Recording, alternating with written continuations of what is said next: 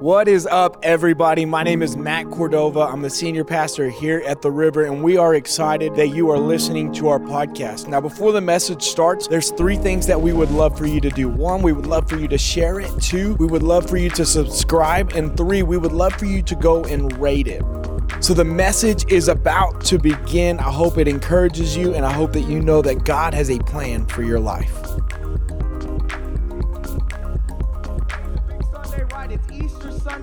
And there's a prayer that I want to kind of let you into as we get into this. You know, for some, I believe that God will, will show you his love, his goodness, and his grace. Today may be a day of new life for some people. But for some of us, this may be a day to rekindle the flame that's inside of us. You remember, I love watching teenagers get saved because they come back and they're like, listen, I'm going to save the whole town. I'm going to save the whole state. Everybody coming to church, right? And it's like somewhere down the road that that disappears, that fire inside of us dis- disappears because life happens, kids happen, this event, that event. No, God is still the King of Kings. He's still sitting on the throne and He's still changing lives today.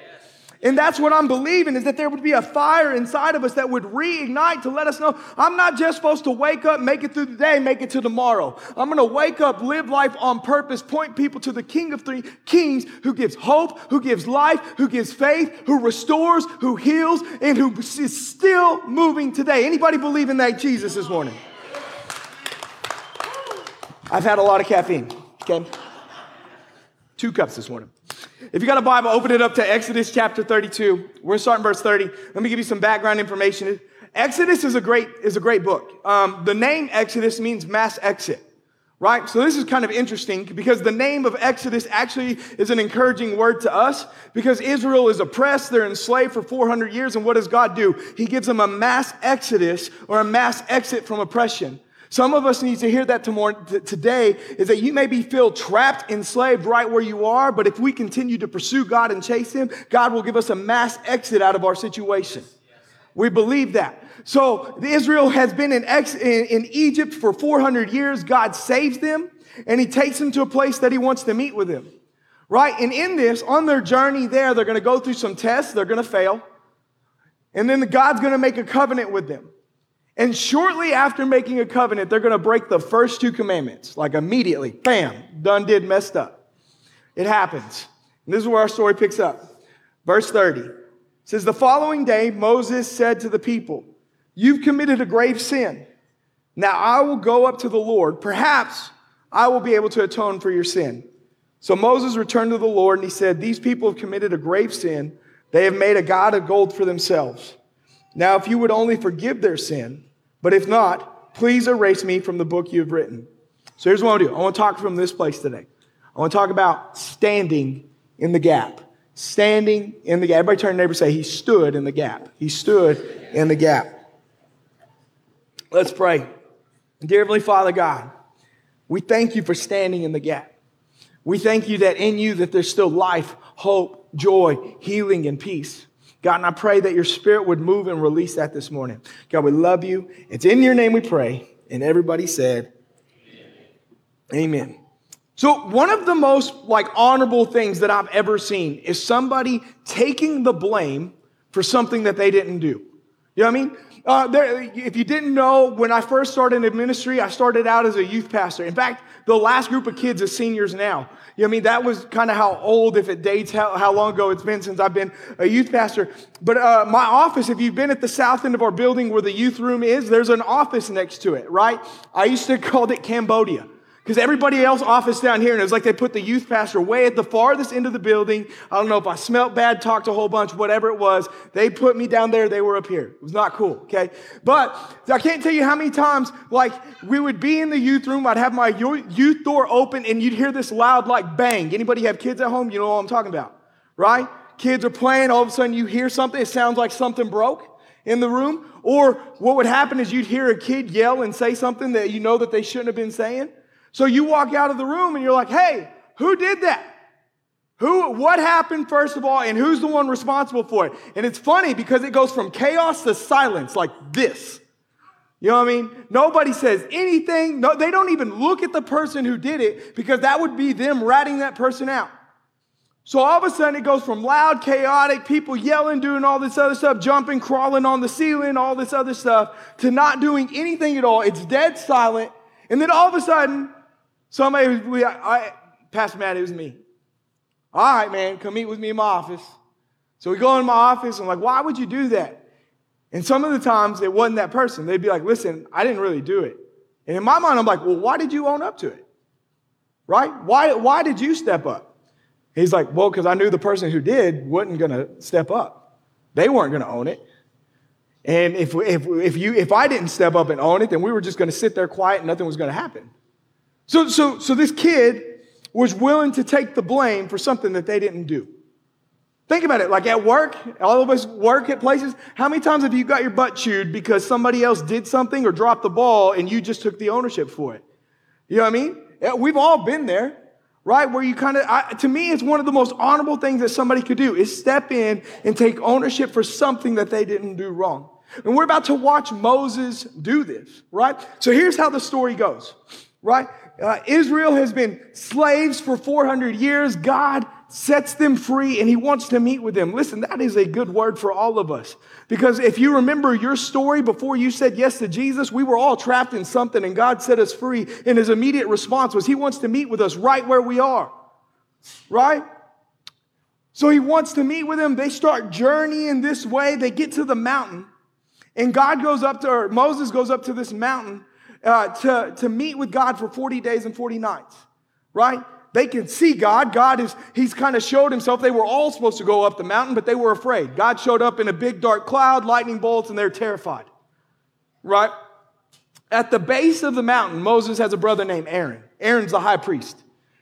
So the people, this is crazy. The people go, Aaron, make us a God that we can celebrate who delivered us from Egypt. Like you just saw the God who delivered you from Egypt.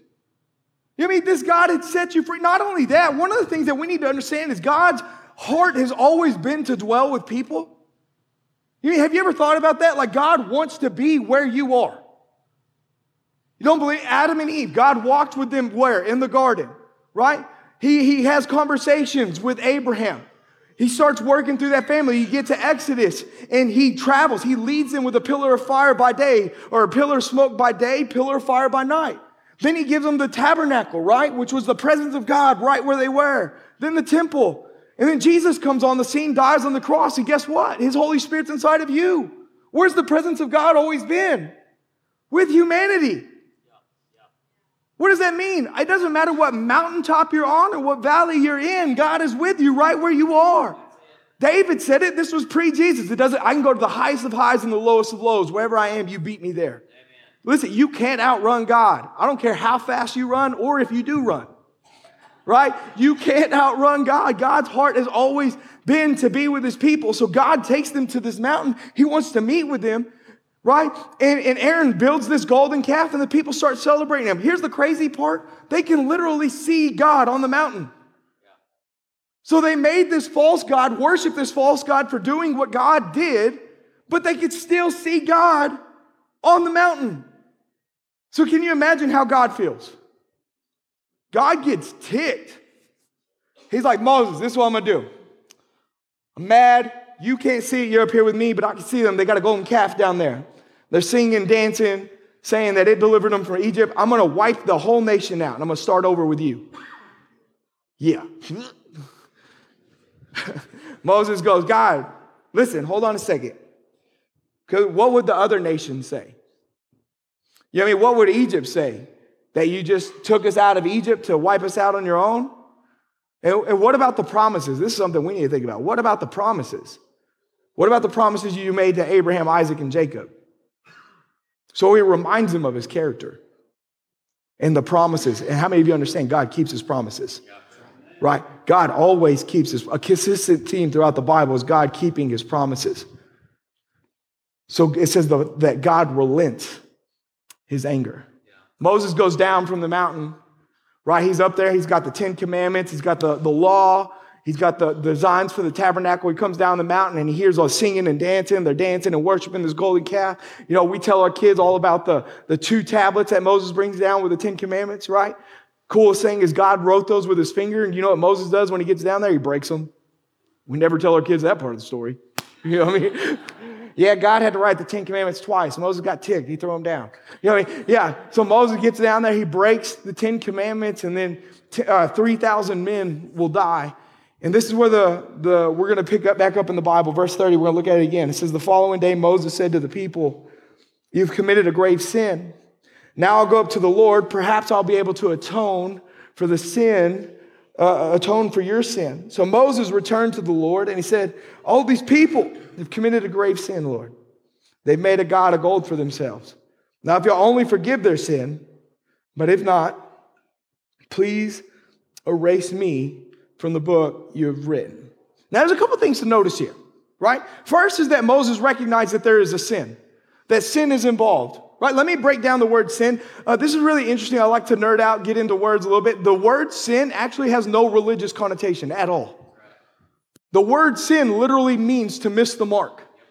That's what it means. To miss the, the word sin means to miss the mark. It would actually be used to describe Israel's uh, uh, people that used the sling. It said that they would not sin, they could not miss. They were that accurate, they could not miss the mark right? So, in order for there to be sin, in order for there to be a mark, there has to be somebody who sets the mark.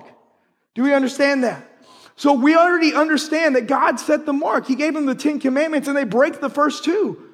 One is they made another God. Two, they're worshiping another God. So not only did they make it, they so they violated the mark. They've already missed the mark, and, and Moses realizes, listen, this has got to be dealt with. You know what I mean? This, this has to be handled. So he says, All right, perhaps I can atone for your sin, or I can be provide a covering. That's what atonement means to pay for or to provide a covering. Now, here's what's interesting what was required for atonement, especially for sin, was an unblemished animal. What does that mean? The animal had to be perfect. No mistakes, no flaws, no anything. Okay, so let's let's think back. Moses is about to go up the animal, or up the animal, up the mountain. it's the remix. No, I'm just kidding. Uh, he's about to go up the mountain, right? And he's going to go provide an atonement for the for the nation of Israel. But what is required for an atonement is an animal. Is Moses going up the, the mountain with an animal? Does it say that he's bringing an unblemished lamb, a, a goat, a bull. Usually it was a bull for the nation's sins. He's not taking any of that. So if I'm like Israel, like this is interesting to me, right? You're like, okay, he's gonna go pay for our sins, but what's he gonna pay with? It's like showing up to the store without or a restaurant without your wallet. I'm gonna pay for my, I'm gonna pay for your meal. How? I don't know. You know what I mean? So he shows up. He says, God, listen, we've sinned. We've sinned. And, and I'm asking you to forgive the nation of Israel. God, I'm asking you to forgive them. This is what's known as intercession. You, you know what's a consistent theme throughout the Bible? I, I was, I'm, I'm, a huge Bible Project fan. Bible Project's an um, amazing app, and they're going through the book of Exodus. And one thing that I've seen when it comes to God's test is Israel will fail the test, but God continues to provide. They, they come to, they're, they're thirsty, they need water, they come to water that is bitter, it's undrinkable. And they complain and groan. That was them failing the test. And God still gives them drinkable water, but here's the key ingredient there was an intercessor. Moses intercedes on behalf of Israel. So, so hold on to that.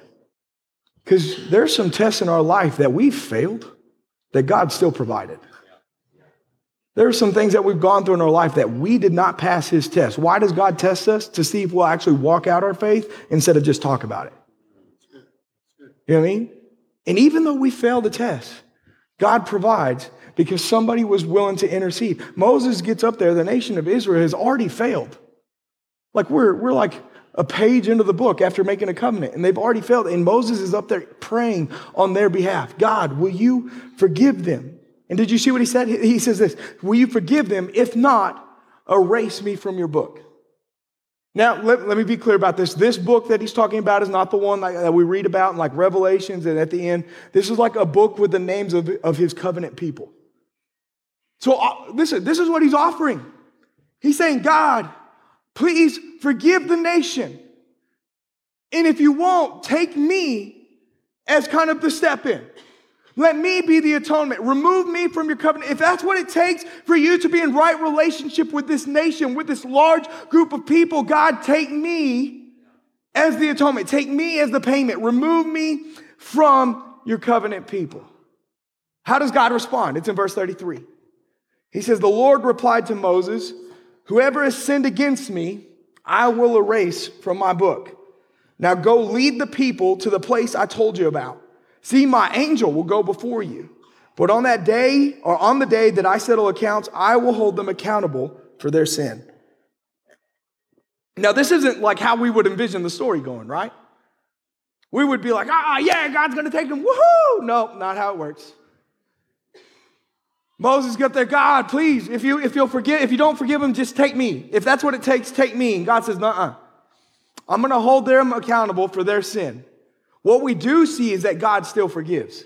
And that needs to be a word for all of us, right? We serve the God who forgives. He's still forgiving, right? The, the nation of Israel didn't do anything to, to ask for their own personal atonement. God forgave them. How do we know? Because He said, I'm going to send my angel and He's still going to lead you into the promised land. He's staying true to His promises. So there's two things to see. One, God forgives. Two, God keeps His promises. Oftentimes, what happens in our life is we don't forgive ourselves. It's not that God is unforgiving or ungraceful or unmerciful. No, it's that we don't know His truth well enough to forgive ourselves and walk in the, the path that He has for us. You know I mean? Or, or the, the, the other end of it is we lay down God's promises while He still holds true to them. God, you said that you were going to do this. Okay, I will on my time. You know what I mean? When, we've talked about this. Anybody ever heard the saying, God's timing is perfect? Anybody? So why do we complain when it's not on our time? Because we complain because we imply that we're God in that moment. You know what I mean? God keeps his promises. God is forgiving. And he, he forgives them. It just doesn't look the way that we would think it would look. Now, here's the question God forgave them without the atonement, right? Without the atonement, without the covering. Here's the, the, the, big question why wasn't Moses good enough to be the atonement? Right? That was that's what he said. I'm going to go atone for your sins. I'm going to go cover your sins. I'm going to go pay for your sins. Why wasn't Moses good enough to, for the, the atonement? You remember what the requirement was? An unblemished animal. A perfect, it, it's not because Moses was an animal. Let me be clear. Moses wasn't good enough to be an atonement because he wasn't a lamb. Moses wasn't good enough to be the atonement because he wasn't unblemished. Moses couldn't die, couldn't cover the sins of Israel because Moses had sin in his life. You know I mean? Well, when did he sin? Well, okay. Anybody ever seen the movie Prince of Egypt? Okay, Prince of Egypt. In the movie Prince of Egypt, we love to show our kids this, but in the movie Prince of Egypt, there's a time where Moses kills an Egyptian because he sees one of his people being beaten, all of this and other stuff. Uh, that in the movie, it makes it look like an accident. If you read the Bible, it says that he looked to the left, to the right, made sure nobody was looking, and took the dude out. He's a hitman. You know what I mean? Moses straight up murdered this guy. Like that's what the Bible says. It says he looked to the left, he looked to the right, and said, Nobody's here. Bam, he gone right? But this is what we need to see. Moses couldn't cover the sins of the nation of Israel because Moses had sin in his life. We can't cover the sins of our own life because we have sin in our lives, people. You know I mean? You can't stand in the gap to cover the sins of anybody else because you're you've sinned. Can you see where we're kind of going with this message today? You see, like, if we're going to be completely honest, like throughout time and history, this is the story of humanity, right? We've seen God move in our lives, we've seen God deliver us. And we've even done the same thing that the Israelites have done. We, we may not have created a golden calf, but there are other things that we worship more than God here in our, in our nation, in our lives. I would propose one of the biggest golden calves in the, in the, in the nation of the United States is money. You know I mean? Like we worship money. We build our lives around money instead of God. What happens a lot of times is we worship here while God is still moving, God is still changing lives, God is still setting people free. It's like, I love God, but second to this, I, I heard a pastor say one time is if God isn't the top priority on your list, he's not a priority at all. I was like, oh snap. Just like, like for real. God's, uh, mm. God's not interested in being second in your life. No, he wants to be first. But it's like when he's first, he take care of, takes care of everything else. We were talking about this in a life group one time. It was we were having a conversation about sin. And, and it, it kind of relates like in marriage too. A lot of the times, the fights that we have in marriage are be, is because we're being selfish. If we're going to be completely honest, it's I want my way over your way. Right? I think my way protects me better than it than your way does. You know what I mean? And a lot of times when it comes to following God and we get put in tough situations, a lot of times the logical decision isn't the God decision. And we know that. It doesn't make sense. But if I choose this, then I'm choosing me. But if, if you choose God and God died for you and he blesses you and he protects you and he's with you, then are you not choosing you by choosing God? You know what I'm saying? Like a lot of times, the logical may feel safe to you, but it's the God one that grows you and actually has more safety than the other. You know what I mean? So, so, so throughout history, we're seeing humanity do the same thing that the Israelites have done. I, I, don't know if you're like me. I like to read, like when you read the story of Exodus, you see how Israel responds, you're like, they're dumb. You know, like think about it realistically, like how dumb do you like forgive me, Lord. But like they made a golden calf while God's right there. Like, that's dumb. You know what I mean? Like, I'm, I'm going to worship a God who set me free from, from Egypt while the God who set me free is visible. That is dumb. And, and I look at some of the stuff that we do, and I'm like, you know what? Realistically, we're no different than them. We're Israel in the story. Everybody turn to neighbor and say, but Jesus. Because what would happen is thousands of years later, there would be this guy that would come on the scene. He'd shake up the whole system. He'd come in and he would preach about this new kingdom. And when he talked about this new kingdom, the old religious leaders, they would get all ticked off, right? He would gather with, he would do life with just 12 ordinary guys. These were outcasts, these were overlooked. Almost half of them were fishermen. That wasn't a desired trade at that time. Those were the overlooked guys. This is the guys that Jesus chose to do life with. He sat at the table with tax collectors and sinners. The, the low lives of society, that's who Jesus dined with. That's who he picked his feet up, put his feet up with. You know what I mean? That's the people that this guy came and lived life on the scene. He came and he healed people. He came and he loved the outcasts. He came and he spoke to storms. The dude came and walked on water.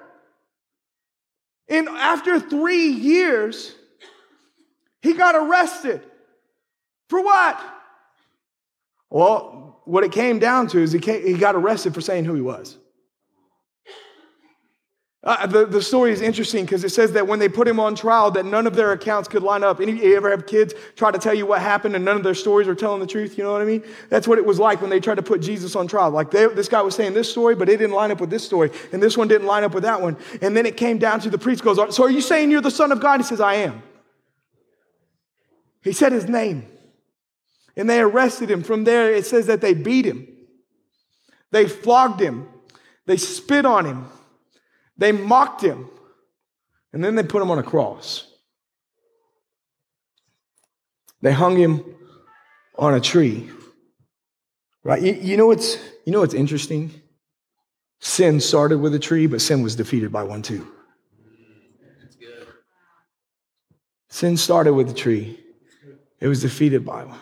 Here's the crazy thing is they missed it. They, just, they, they missed it. The religious leaders thought he was some blasphemous dude going around speaking against what they were doing. I mean, he was not blasphemous, but he was preaching about this new kingdom that is real, that is here and now, is how he would say it. it's the opposite of what it looks like. He would call it almost like the upside down kingdom. The people that had experienced some of the goodness that was going around, they just thought he was some prophet, somebody that was going around just speaking life, and then things were happening, speaking into people, and they were being healed, laying hands on dead people, and they were coming back to life. And the truth is, is they really thought he was the Messiah. He just wasn't the Messiah that they wanted. You're like, well, what do you mean? They believed that the Messiah was going to set them free from oppression, and more specifically, oppression from Rome. And that's just not the case. Because the truth is, is that Jesus did come to set us free from oppression, but what they thought is they thought it was nationwide. Listen, God doesn't care about what's going on out here. He died to set them free from the oppression of sin that was taking place in their hearts. And the same is true. God can take care of all of that, but what good is it if I focus there and my heart's a wreck? So he was the Messiah. He came to set them free, but it would set them free from something that they were overlooking. It just wasn't what they thought. You know what I mean? Like Moses. Moses recognizes that they've sinned. What does he do? God, forgive them. But if you won't, take me. Come on. I had a guy ask me one time, he was a truck driver. He didn't get to go to church a whole bunch, but when he would stop, he would read his Bible. And uh, he, he goes, Matt, like, I, I just don't get it. Why would God kill his son? I said, man, I don't, I don't know that I know how to answer that, except for to say that Jesus was just as on board with the plan as God was, because he stepped out of heaven and walked it out. What am I saying? Jesus recognized that sin is what separated humanity from God. And he's like, listen, it's time. I'm going to step out. I'm going to do it. What does the Bible say? That while we were enemies with God, he died for us sinners? You know what I mean? I've never been an enemy with God. Well, if we have sin in our life, yeah. If we've missed the mark. yeah, worship team, you guys come up. Let me show you what First John says. First John chapter 2 says, My little children. I like how John does that. My little children. I think sometimes it's a reminder to us that maybe we're not as old in our faith as we think we are. For some of us, it's permission for us to be young in our faith and to start over. You know what I mean? My little children, I'm writing you these things so that you may not sin. But if anyone does sin, we have an advocate. Everybody say, We have an advocate. Say, We have a representative. He says, We have an advocate with the Father right? Jesus Christ, the righteous one. Look at this. It says, He Himself is the atoning sacrifice for our sins, and not only our sins, but for, the, for, for those of the whole world. Listen, John is reminding them that Jesus came and He paid the price, right? Oh, we, we all have a ledger, we all have a past. We've all made mistakes, right? There's no one greater than the other. We are, I, I like what one pastor says. He says the ground is level at the cross. You know what I mean? There was all for all of us, there's something that came and separated us from God. He says, Listen, I'm telling you this so you don't sin, so you don't miss the mark. But guess what? If you do, Jesus is standing in the gap. He's in front of God saying, Listen, God, if, if they can't do it, take me. It says he was the atoning sacrifice. I love it because if what we would think biblically, he's writing kind of to Jewish people, right? So he didn't just die for Israel, church. He says, but for the whole world. For the whole world. He died for you, he died for me. Why? Because he was spotless? Because he was unblemished? Because he had never messed up. That's why Jesus could come in and be the atoning sacrifice for the sins of humanity. Because he lived the life that we could not live. He came and died the death that we should have died. Right? It should have, truth be told, it should have been us on the cross. And you want to know how bad the cross was? The Romans perfected it. It was the most embarrassing way to die in that time period. If you committed treason, you went to the cross. It was their way of trying to keep people committed to staying with the empire instead of turning against it. So, what did they do? They embarrassed him up there. Can we get some keys? It's more spiritual that way. There it is.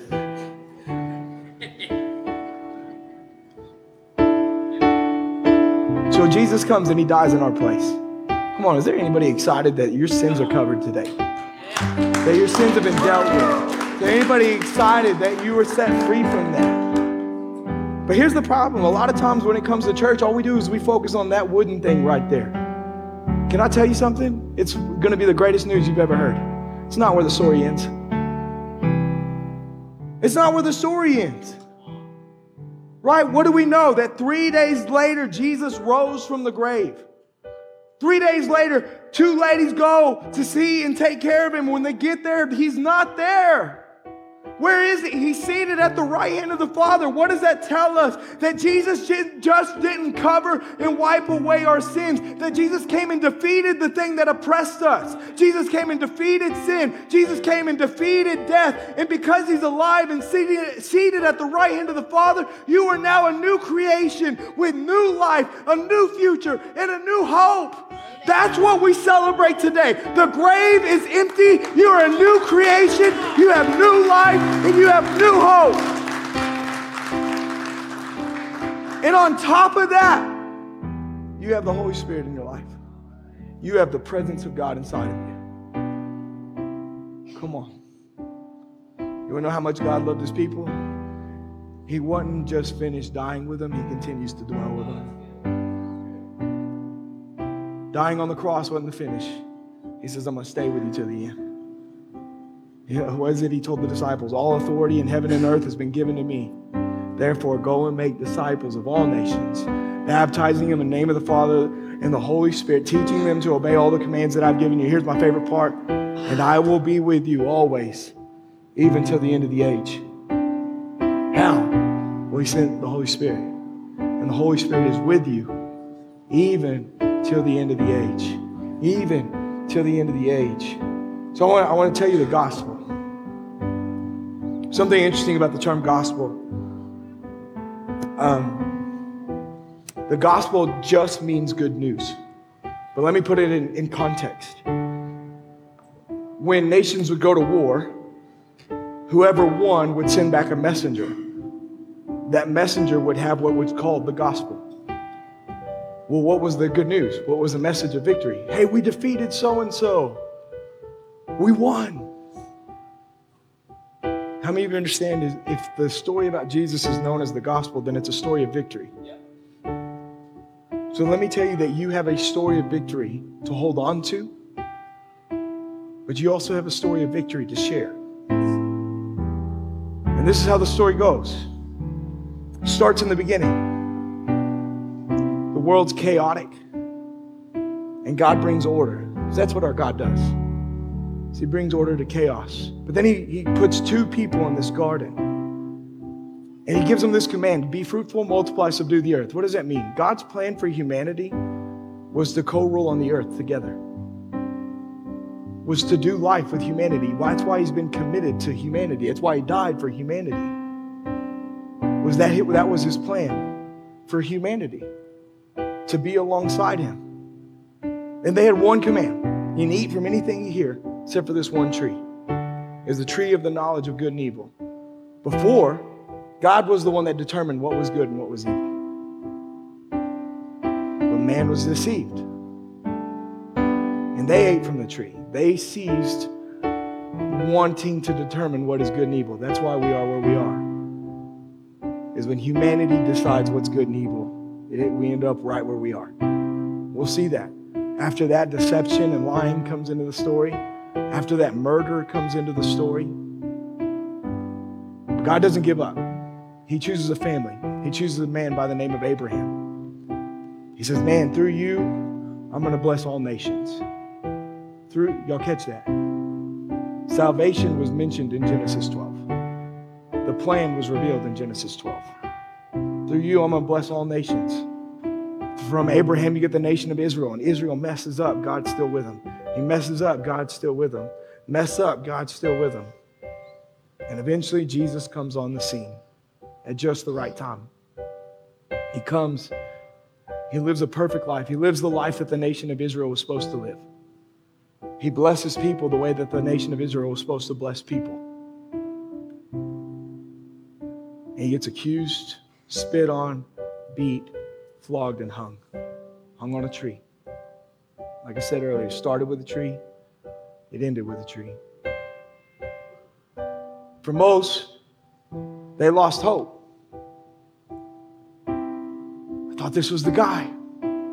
I thought he was the one. I mean, he did crazy things, did he not? Three days later, the grave is empty. Three days later, it was revealed that Jesus was who he says he was. And this is what he says If you believe in me, you'll have everlasting life. Here's what we need to understand everlasting life isn't something we look forward to, it's here and now and not yet. It's here and now and not yet. We live in a broken world, but you're not from the broken world when you say yes to Jesus. You're from an unshakable kingdom. And for some of us, we need to be reminded of that. That the world may look like this and people of the world may talk and say and do this, but I don't, I'm not supposed to look like them. I'm supposed to look different. Why? Because I'm not of this world. I'm from an unshakable kingdom, and I represent a king who's never lost, a king who's never been defeated, a king who speaks, and when he speaks, mountains move. And when he speaks, people are healed. And when he touches things, things move and represent everything that, that we see kind of in the Garden of Eden. I think God is restoring everything back to the garden, taking it all the way back to the beginning. So here's, here's how it works. If, you, if you've never said yes to Jesus, I'm gonna ask our ministry team to come up. I'll be up here in the front. Today's the day. Why is saying yes to Jesus matter? Because just like Moses couldn't die to cover his sin, we can't die or be good enough to cover ours. We can't. But the beauty of the gospel and the new covenant is that your salvation is not dependent on what you do, it's dependent on what he already did.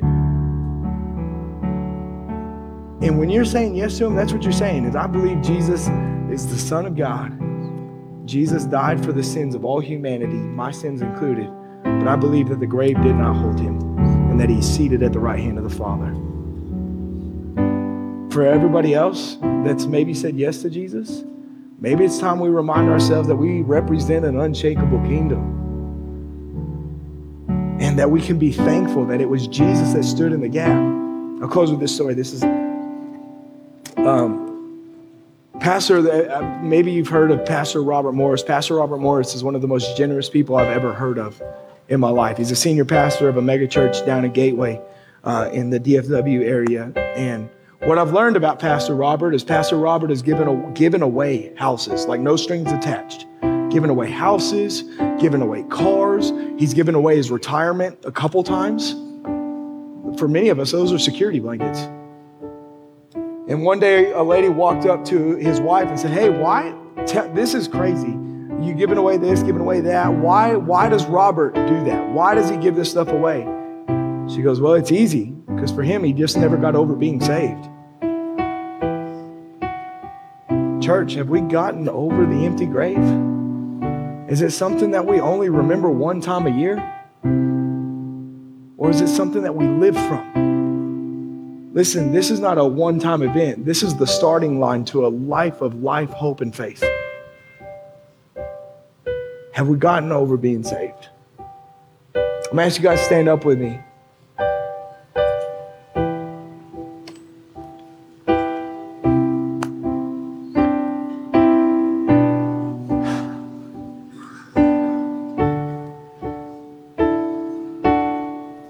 Super thankful for this morning.